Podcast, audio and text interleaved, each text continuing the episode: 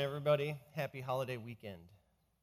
I don't know what space you're in as you came in, but I'm in a holiday weekend kind of space, and I'm just letting you know that because I might diverge from here and I might ask participation from you.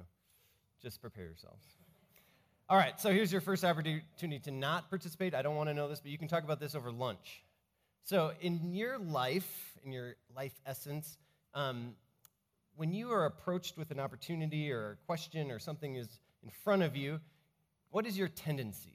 Is your tendency to put up a hand and say no to everything, just kind of universally, just be no, not interested, keeping things away? Or is your tendency more of an open yes? I will say yes to most things that come my way. Do you know that? You can talk about that at lunch. Um, I have, in, maybe in particular, trained myself to say yes to things. And uh, some of you know this because it's frustrating at times when you ask me a question and I will say, Yes, we can look into that. And it's yes is the answer, but I'm not saying yes, we will do that or I want to do that, but we can look into that. Or, you know, so um, I've trained myself to be yes in that way. Well, we are in this series, um, Five Words to Change Your Life, and I'm starting with yes. And then we're going to do wow, help, um, thanks, and sorry. Those are coming up in weeks ahead. But in considering our yes this morning, I want you to begin thinking about what are you saying yes to? And as a result, what are you saying no to? And more important for our conversation this morning, how does being a follower of God in the way of Jesus help define your yes? Well, maybe you've read Danny Wallace's book, Yes Man One Little Word Can Change Your Life. Back in 2005, that came out. And then shortly after, of course, there's a movie, Yes Man, with Jim Carrey. Came out um, about that idea at least. And you're hope maybe familiar with that. But this guy, Danny Wallace, he was in a particular down and out spot in life, and he was on the bus, and someone offhandedly said to him, You need to say yes more. And so he made this commitment to saying yes to everything that would come his way. So that's the premise of his book, and it's a comedy book, so it's funny and inspiring, but it also is processing what it means to say yes to everything and to have that openness and how that changed his life in particular. But as funny as that movie is and that book is, um, and as important as it is to have a positive mental attitude, and perhaps you do need to take a yes challenge and go out and try to say yes to everything that comes your way. But, uh, but as important as that is, um, I do want to say that we want to talk about yes in a different way than this today. And in particular, I want to point out for Danny Wallace and for Jim Carrey in the movie um, that when Danny Wallace somebody said, You need to say yes more. The problem being addressed was that he was saying no. He lived in a world of opportunity, and it was his problem that he was saying no to everything around him.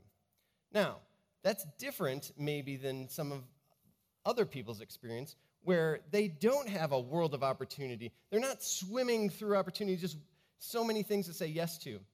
And so there's a cultural context that makes that yes um, work.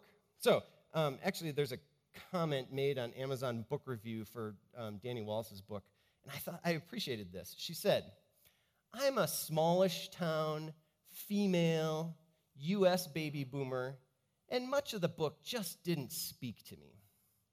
And I think the essence for that woman was that she's saying, I'm not living in a context where there's so many things coming at me that I'm saying no all the time. I just, there's not a lot of yes to be said to change my life. So it's important to identify that context that we live in um, in order to say yes. Now, if I can shift gears in a much more dramatic way, um, consider this. Over the past couple of decades, there's been a slogan of choice used to um, bring awareness and prevention of something. It's a cause um, in our world. And I'm curious if you are familiar with this slogan and if you know what the slogan is connected to, what cause it is. So I'm going to say the, the slogan, and I want you to use your mouth and your voice to shout out what is the cause um, that this is related to. You ready? Yes would be a good start. Yes. Ah, oh, so good. So you, I, you guys are like yes people. Trying, trying here. Okay, so ready? Yes. No means no. No means no. What's the cause? Yes, sexual abuse, these kinds of things. It's good that you don't necessarily know because that slogan was started like 20 years ago, but then it's changed. They shifted it. And here's why. And this is kind of fascinating thinking about your yes and your no. So, no means no was this, on college campuses in particular, this effort to prevent and to bring awareness to um, sexual abuse. And so, what was interesting is perhaps, you know, in the 60s, you know, we got sexual freedom, and we started moving in sexual freedom toward this place where we needed to say no means no. And here's why. On college campuses, they're working out the definitions of consent, and they're working out what it means to constitute sexual abuse.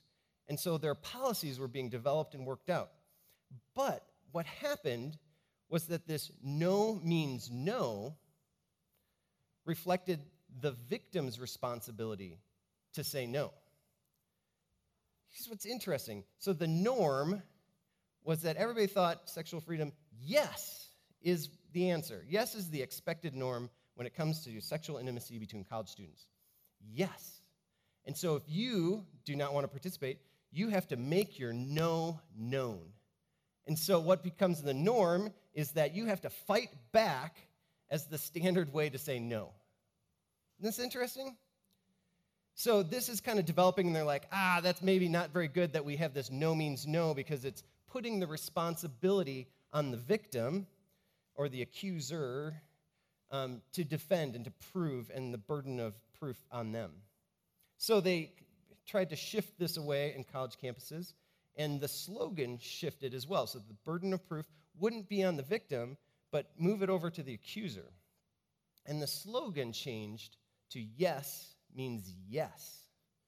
Not a big change, but significant in what happened because now the standard becomes affirmative consent. So, in this way, you know, the expectation, the norm is that sex is off limits, that there's boundaries. And if you're going to cross these boundaries, there has to be consent all along the way. And so, yes means yes. And in that, that yes became so much more important and stronger.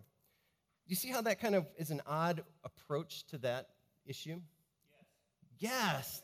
yes. Yeah. Oh, feels so good to hear that. Um, just cue you up. There's opportunity later to say things like amen. Just, just be ready. All right. I'm going to shift gears away from uh, sexual abuse on college campuses, but I want you to keep that same train of thought and to think about what kind of follower of Jesus are you? And maybe you're sitting here thinking, ah, I am not a follower of Jesus. You know, I'm interested in the guy. I think he did good things, but I'm not a follower. Or maybe you're sitting here thinking, I have followed Jesus my whole life. My parents dedicated me, and I've just rolled on along ever since. So, what kind of follower of Jesus are you? So, think about this. Where's the burden of proof lie with you following Jesus? So, are you a follower of Christ because you never said no along the way?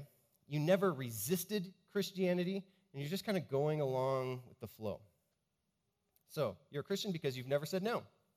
Or are you a follower of Christ because you made an affirmative yes to Jesus?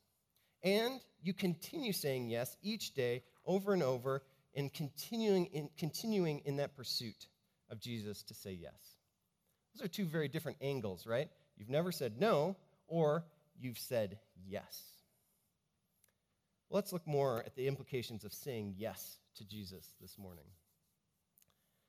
Jesus, you remember him living 2,000 years ago? Jesus was crucified by the Roman Empire. Pontius Pilate seemed to be interested in Jesus, but in the end, Pontius Pilate was more interested in maintaining the norm maintaining peace and order and not having any uprisings happen that disrupt the norm. Jesus was killed, crucified. Then, shortly after that, 10 of Jesus' 12 disciples were also killed by the Roman Empire for similar reasons of the threat to the norm, the threat of they were bringing the kingdom of God in, and that was going against the norm of the Roman Empire. So here you are. Imagine the first 300 years of the church that followers of Christ, everybody who said yes to Jesus, everybody who would say yes to Jesus was now against some things in the Roman Empire. So those, get, those followers of Christ gathered and worshiped. They lived their lives of faith. They practiced their faith. But they did that all with the present threat of death. Maybe they'd be burned at the stake. Maybe they'd be thrown into the gladiator ring. But that was the threat. So think about what their yes meant. When someone learns about Jesus, is introduced to the community followers of God in the way of Jesus, and they want to say yes to Jesus, what does their yes mean? Their yes had a great weight, there was a cost. For them to say yes meant that they could die. That was significant, that was serious. And Jesus knew that his way was difficult. He knew that this kingdom of heaven being lived inside the Roman Empire was difficult. One time, Jesus even said, In this world you will have trouble, but take heart, I have overcome the world. Well, in preparation for thinking about yes and Jesus, um, I skim read through the four Gospels to see if Jesus was a yes man. Just to see. Did Jesus actually begin the yes man conference circuit?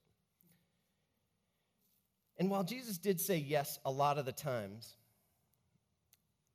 I think it's very interesting that so many people would come up to Jesus with their requests, asking him to be healed, asking him a question, for him to answer, or at testing him and wanting a response, or asking him to do something for them. So many people are coming to Jesus, and that's what the story is and how it's recorded. But two things caught my attention. As I surveyed these gospel stories about Jesus, first, I kind of saw that Jesus did not say yes to everyone and everything. And it's, it's interesting, you know, we get these stories that he does heal, he does do these things, but just imagine all the people in Israel, and Jesus did not heal every single person that came his way. He didn't fix every problem that was happening. And in fact, you think about Jesus, he only did that in very small, localized Israel. Think about the whole rest of the world. He didn't say yes to fixing all the problems of the world. And that's kind of encouraging that if Jesus didn't make it his mission to just solve every problem, heal every person, then we also are not called to solve every problem and get involved in everything. You know, the yes stories that we see in the scriptures are these stories where, you know, a guy's on the side of the road and he yells out to get Jesus' attention. Jesus goes over and heals him. And that one story gets recorded in the history book. But there's all kinds of people that didn't get healed. And so we got to realize that that one story had a bigger story message behind it. It was showing us something about Jesus, showing us something about the kingdom of God. So, it's encouraging me that I don't have to say yes to everything. As fun as that is in the movie, we simply do not have capacity to say yes and meet every need that we encounter. But neither is that an excuse to not say yes when you can. All right, well, the second thing that I noticed and caught my attention which was very surprising, is this word indignant. Indignant. As I was skimming through, it just started popping out all over the place. In the NIV translation that I was reading, indignant was all over the place. And it is used in these stories of Jesus, people coming to Jesus with their request and Jesus responding. So this morning, I want to quick take a survey through some of these stories to see how indignant and yes go together. All right, let's dive in. Mark chapter 1, verse 40. It says, A man with leprosy came to him, Jesus, and begged him on his knees, If you are willing, you can make me clean. Here it is Jesus was indignant. He reached out his hand and touched the man. I am willing, he said, be clean. Immediately the leprosy left him and he was cleansed. Ooh, Jesus was indignant. Is that like your top thought when you think about Jesus? Indignant? Actually, some translations of the Bible use the word compassion. Jesus had compassion. And actually, there's a textual variant in the earliest manuscripts where people actually said, We cannot handle the idea of Jesus being indignant. We are going to change it to compassion. So I think indignant is the accurate way to read this. But it's not Jesus indignant at the man for asking him to heal him. And it's not just compassion for the man himself. There's something much bigger that Jesus is thinking about here. You know, Jesus was indignant about something larger. Jesus was angry at the unfair treatment of this man with leprosy and everyone who had leprosy. Jesus was indignant at the system that was in place around leprosy. Now, leprosy was a disease and it could be transmitted. And back then, when you were, had leprosy and you were a leper, you had to dress yourself and make yourself look absolutely terrible and disgusting so that people would know to stay away from you. I mean, what awful system that is. Just creating separation. So here's this person who has the physical leprosy and the suffering of that, but also is separated in society and has the suffering of being separated from family and friends and job and community. So Jesus was not angry at the man for asking him to heal them. Jesus was angry at this social system that was in stark contrast to way that the kingdom of heaven is. You know, this man's life was filled with no. The, the amount of yes that that man needed to say to overcome the amount of no was impossible. You know, think about it. He can't say yes and solve his life or change his life because he's a leper. All that man heard was no, no, no. Separate, separate, keep away, keep away. And here's Jesus. And Jesus touched the man, something you would not do in that system. Jesus breaks through the system, he touches the man. Jesus says yes to the man, and he heals him. Jumping in Mark to Mark chapter 10.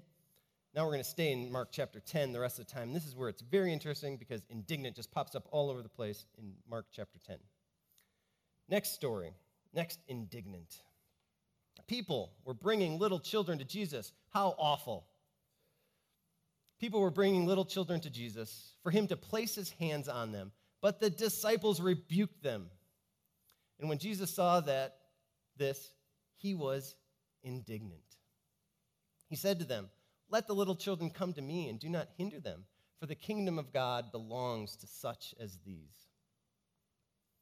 Here again, Jesus is indignant. He's angry. I don't think he's angry at the disciples. He's angry at the unfair treatment of children. That in the system of Rome, children were on the lowest level. They didn't have any dignity or worth. Jesus is angry at that. I think maybe the disciples might have been a little bit shocked initially that Jesus, you know, rebuking them because I think the disciples thought, "Oh, yeah, we're doing our job as disciples to protect the teacher, you know, to make sure that the teacher has only the most important things to do and doesn't get bothered by any little things."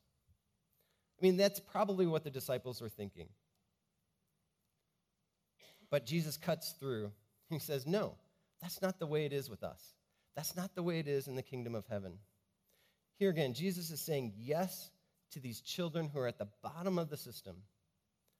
And that word indignant sets us off to this thing that's happening that the kingdom of heaven is bumping into the way things are on earth.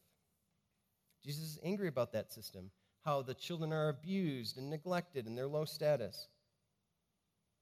And again, like the leper, what could these children say yes to that would change their life? Nothing. They had no opportunity. There was nothing they could do to say yes and make a difference in their life. But Jesus, once again, reaches out, brings them onto his lap, blesses them, takes them in, and he explains this is the way the kingdom of heaven is. The kingdom of heaven values and cherishes people and cherishes children. So if you are going to be a part of my kingdom of heaven, you need to also reach out to love these kids. All right, two indignants. How about this one? Next one, Mark 10, 35 through 45. Here, Jesus' own disciples get their opportunity to come and ask Jesus something. That's just interesting, isn't it? As you skim read through the Gospels, it's just everybody is asking Jesus, asking, wanting, needing. Just everybody is on him all the time. Well, here are the disciples. It's their opportunity. Says, Then James and John, the sons of Zebedee, came to him. Teacher, they said, we want you to do for us whatever we ask. That's pretty audacious. I mean, I mean, that's like my kids asking me, now I want you to say yes, and then I'll answer the question, ask you the question. But here they are, and they, Jesus, being nice, Jesus says, What do you want me to do for you? And they replied, Let one of us sit at your right and the other at your left in your glory. Jesus responds, You don't know what you're asking. Can you drink the cup I drink or be baptized with the baptism I am baptized with? And perhaps naively they say, We can. Jesus said to them, You will drink the cup I drink and be baptized with the baptism I am baptized with. But to sit at my right or left is not for me to grant. These places belong to those for whom they have been prepared. And when the ten heard about this, they became indignant with James and John. Jesus called them together and said, You know that those who are regarded as rulers of the Gentiles lord it over them, and their high officials exercise authority over them. Not so with you. Instead, whoever wants to become great among you must be your servant, and whoever wants to be first must be slave of all. For even the Son of Man did not come to be served, but to serve, and to give his life as a ransom for many. Isn't it interesting here, this opportunity for indignant to pop up again? And it's the disciples who are indignant this time. Indignant that James and John would have the audacity to ask Jesus to sit at his right and left. Or maybe they were indignant because James and John asked first and beat them to the opportunity. Well, here's another opportunity for Jesus to teach about the kingdom of heaven. There's something in that indignant that tips us off that Jesus is going to explain something about the kingdom of heaven that's in contrast to the way it works on earth. So Jesus explains how the power system works on earth. You know, this person lords it over that person. But in the kingdom of heaven, Greatness comes not by lording it over or exercising authority, but greatness comes through being a servant. And Jesus' own example is that he would give his life as a ransom for many, serving. It's interesting, isn't it? The disciples are looking for power in the ways of Rome and the ways of the world. But Jesus redirects them and says, hey, not so with you. There's something different about the kingdom of heaven and how you will act as a citizen of heaven. I appreciate their somewhat naive, we can drink the cup you're drinking. That's kind of nice there, but you just imagine one week later, because they are about to enter Jerusalem, and they are with Jesus to see him arrested, to see him crucified, buried, and to see him rise again. And their yes, we can became a total confident yes, we can.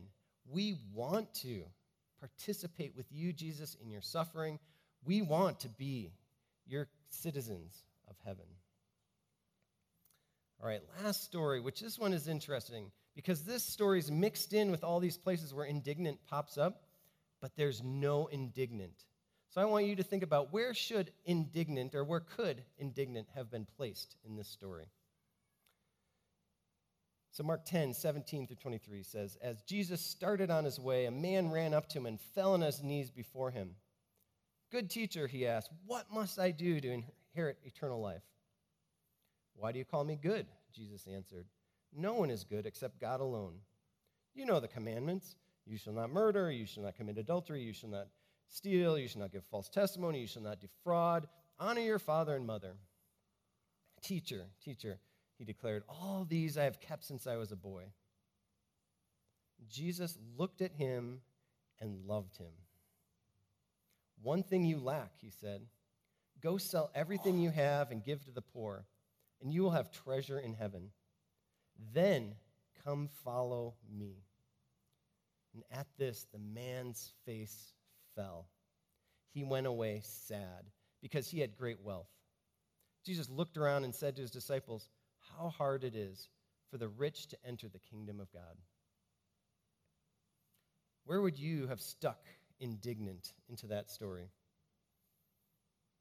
I think it's interesting that Jesus looks at the man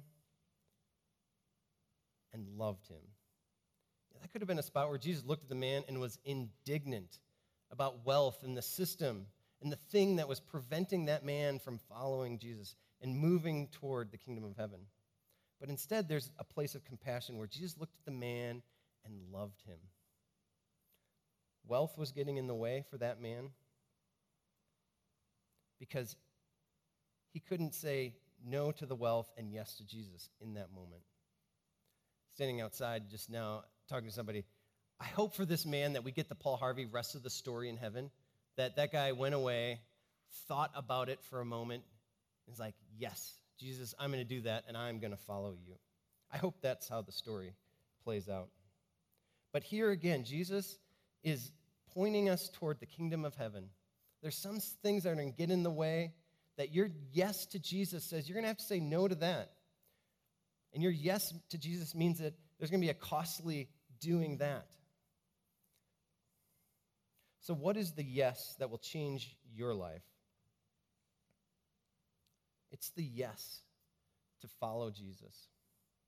You know, Paul explains it this way Paul wrote, I have been crucified with Christ, and I no longer live. Isn't that interesting? There's like a, I'm giving up some things about me, but Christ lives in me. And I'm going to take on this life of Christ in me to live through me. The life I now live in the body, I live by faith in the Son of God who loved me and gave himself for me. Our yes to Jesus is to love all that God loves. Our yes to Jesus is to hate all that God hates. Our yes to Jesus is to be an active participant in the kingdom of heaven right here in the kingdom of earth. Well, in closing, around church, you often hear this word, amen, said at the end of things. Amen. Thank you. And it's not just like a handy way to close things down or just to punctuate. When we pray and say amen, or when we sing a hymn and say amen, or when we read a scripture and someone says amen, that's a way of marking that thing.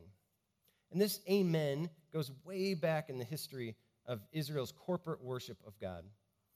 Amen is linked to this word in Hebrew for truth. So it's interesting. In their corporate worship, when someone would say a prayer, and at the end they would say, Amen. Together they would say, That is true. Or, Yes, that is true. So, Amen is an acknowledgement of the truth of what was just said. And it's an affirmation that those there just heard that. They just took it in, they heard it, and they are agreeing that it's true. So, literally, when we say amen at the end of a prayer or scripture reading, we are saying yes. We're saying, yes, may it be so. We are affirming our belief in God. We're acknowledging that God, who has made these promises, will keep his promises. We are agreeing that we will take action as citizens of the kingdom of heaven. So when we say amen, we're saying, yes, may it be so. And we are affirming once again all that is true about God, true about us as citizens of God's kingdom. We're saying yes to our belief in God. Well, this morning, as we come to the communion table, I invite you to use this as a time to consider your yes. You know, what burden of proof do you have in your yes? That you're saying yes to Jesus and following him, and as a result, you are loving what he loves and you're hating what he hates. That when you need to be indignant, you are rising up with indignant. And when you have compassion in front of you because of Jesus compelling you there, that you are saying yes to compassion. What is your yes, and how do you carry that with you this week ahead? Let's pray. Heavenly Father, you are good. You're good to shepherd us and bring us along in your ways, to teach us about the kingdom of heaven while we are right here on earth. And God, as we stumble and bumble through this so many times, I pray that we would continually look to you with our yes, that we'd look to you for your grace to help us say yes and to follow through with whatever action you're calling us to. God, I pray that you would gird us up in our yes and that we'd be confident in you. And from that confidence, we'll also be able to say no. We'll also be able to resist. We'll also be able to step away. Jesus, I pray for your grace that when we need to be indignant and rise up in our yes to oppose something that is not right in this kingdom of earth ways, that you'd give us that strength and courage to do so. God, we need you. We depend on you. And we love you and are grateful to be connected to you. We pray these things, Jesus, in your name. Amen.